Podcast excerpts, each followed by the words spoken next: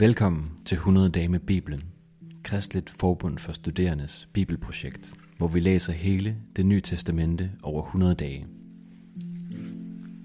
Dag seksoghalvfjerds, andet Thessalonikerbrev, kapitel et til tre, ved Ruben Tambjerg. Det her andet brev er Paulus til kirken i Thessaloniki, som byen hed. Den blev skrevet ikke så lang tid efter, at Paulus han sendte det første brev til kirken. Paulus han havde fået at vide af nogen, at det var ligesom blevet meget værre i den her kirke, at øh, der var mange forfølgelser mod de kristne, og at øh, der mange af dem så var blevet sådan lidt forvirret om, hvornår det var, Jesus han skulle komme igen, og så må Paulus altså lige skrive det her korte brev til dem, for lige at få afklaret nogle ting. Og vi kan altså inddele det her brev i tre forskellige dele, og det passer praktisk nok faktisk også lige med de tre kapitler, brevet her er blevet inddelt i. Og Paulus han takler tre forskellige problemer, som den her kirke de kæmper med.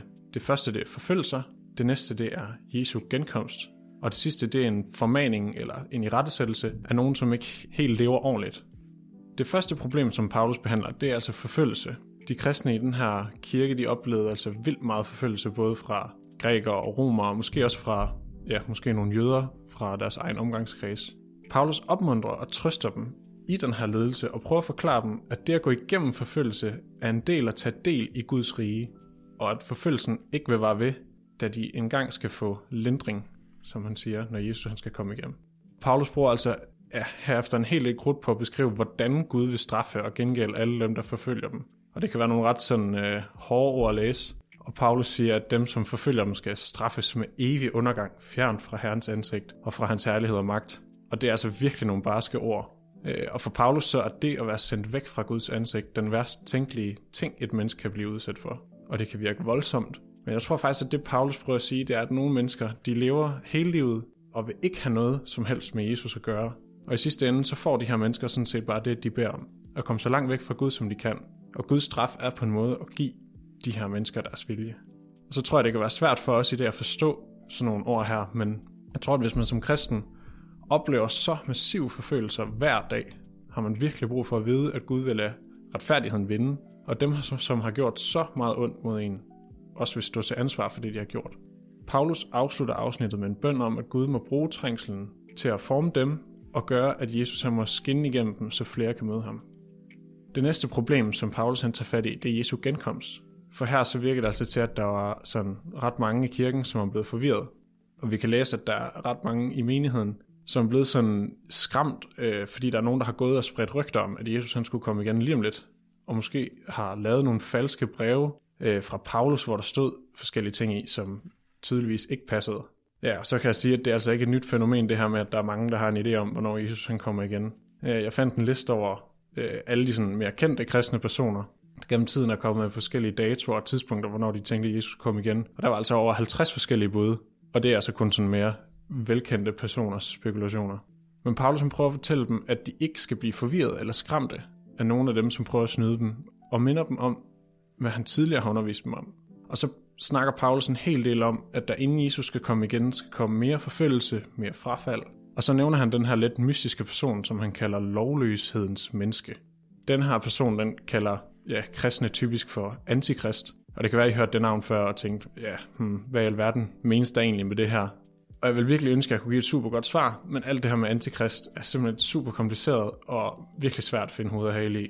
Og der er lige så mange bud på, hvem det er, og ja, måske hvem det har været, lige fra romerske kejser til Hitler til Trump, og ja, der er simpelthen så mange bud på det. Og jeg tror egentlig ikke, det er så vigtigt for os kristne at gå vildt meget op i og prøve at forstå, hvad Paulus mener med den her lovløshedens menneske. Andet end at vi kristne, vi faktisk lever i en virkelighed, hvor den her lovløshedens hemmelighed, som Paulus kalder den, faktisk er en virkelighed. Altså at vi lever i en verden, hvor vi ikke er blevet lovet, at det skal være nemt at være kristen, og hvor vi helt sikkert vil opleve modgang fra samfundet rundt om os. Og her har Paulus faktisk også en opmuntring ind i det her lidt forvirrende og dystre emne.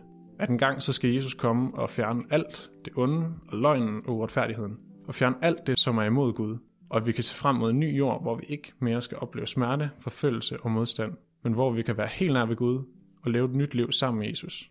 Jeg tror også, det er vigtigt at holde fast i det, Paulus sagde i sit første brev i Thessalonikerne, nemlig at Jesus skal komme som en tyv om natten. Prøv at passe på med at lægge for meget i folks teorier om, hvornår Jesus måske kommer igen, eller forskellige spekulationer om antikrist eller andre ting. Jeg tror, det er vigtigt at lave en bevidsthed om, at Jesus kommer snart, men vi skal ikke tro, at vi kan regne os frem til noget som helst. Det sidste problem, som Paulus han tager fat i, det er, at der er nogen i menigheden, som lever et uordentligt liv, som han så fint kalder det. Fordi øh, Paulus har hørt, at der er nogen i menigheden, som ikke gider at arbejde, skriver han, og som blander sig i ting, som ikke har noget med dem at gøre. Og jeg tror ikke, det handler om, at der var nogen i kirken, der var vildt dogne, øh, men vi er faktisk heller ikke helt sikre på, hvorfor det var, der nogen, som ikke gad at arbejde og levede uordentligt, som Paulus kalder det. Og vi giver to bud, som man ligesom er kommet op med, og så må du tage, hvad du synes, der giver bedst mening. Der er nogen, der tænker, at der var nogen, som ikke gad at arbejde, fordi at, ligesom vi hørte om før, tænkte, at Jesus skulle komme igen lige om lidt, og derfor så ikke gad gøre noget, fordi det alligevel ikke kunne nytte noget at arbejde, hvis Jesus kom i morgen. Et andet bud, og måske sådan det mest sandsynlige, det er, at der i Romerriget var sådan en praksis om noget, der hed patronage. Det er bare et fancy udtryk for, at der var nogen fra lavere sociale klasser, som så levede som sådan en slags personlige assistenter for sådan nogle rige romerske borgere. Og de levede altså et liv, hvor de en gang imellem sådan sørgede for forskellige ting, som den rige ønskede, og så fik de så nogle goder ud af det. Og man kan forestille sig, at Paulus havde et problem med, at nogen levede på den her måde, fordi at man måske kunne komme til at skulle udføre nogle opgaver, som for eksempel at skaffe nogle prostituerede til den rige, som øh, man ikke ville kunne sige nej til. Og det kunne man forestille sig, at Paulus han ikke lige synes var at leve ordentligt. Paulus var nok ikke så vild med den form for livsstil, og han ville hellere have, at de følger det eksempel, som han og hans egen følgere satte, nemlig at de skulle arbejde hårdt. Faktisk fandt jeg ud af, at Lenin brugte kapitel tre, vers ti, som et øh, motto for socialismen i Sovjetunionen, hvor der står, at den, der ikke vil arbejde, skal heller ikke have føden. Og jeg tror ikke, Paulus var socialist, men øh, Paulus han arbejdede selv for at tjene føden og bad ikke om noget fra nogen, hverken penge eller mad.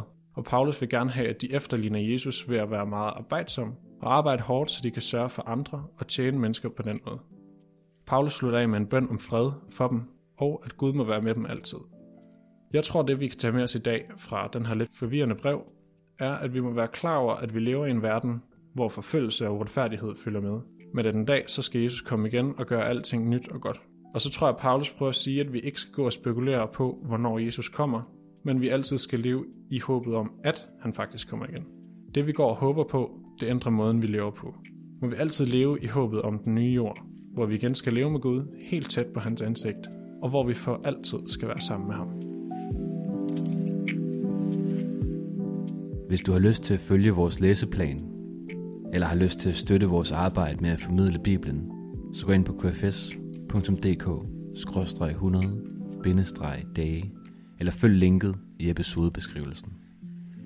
Tak, fordi du lytter med.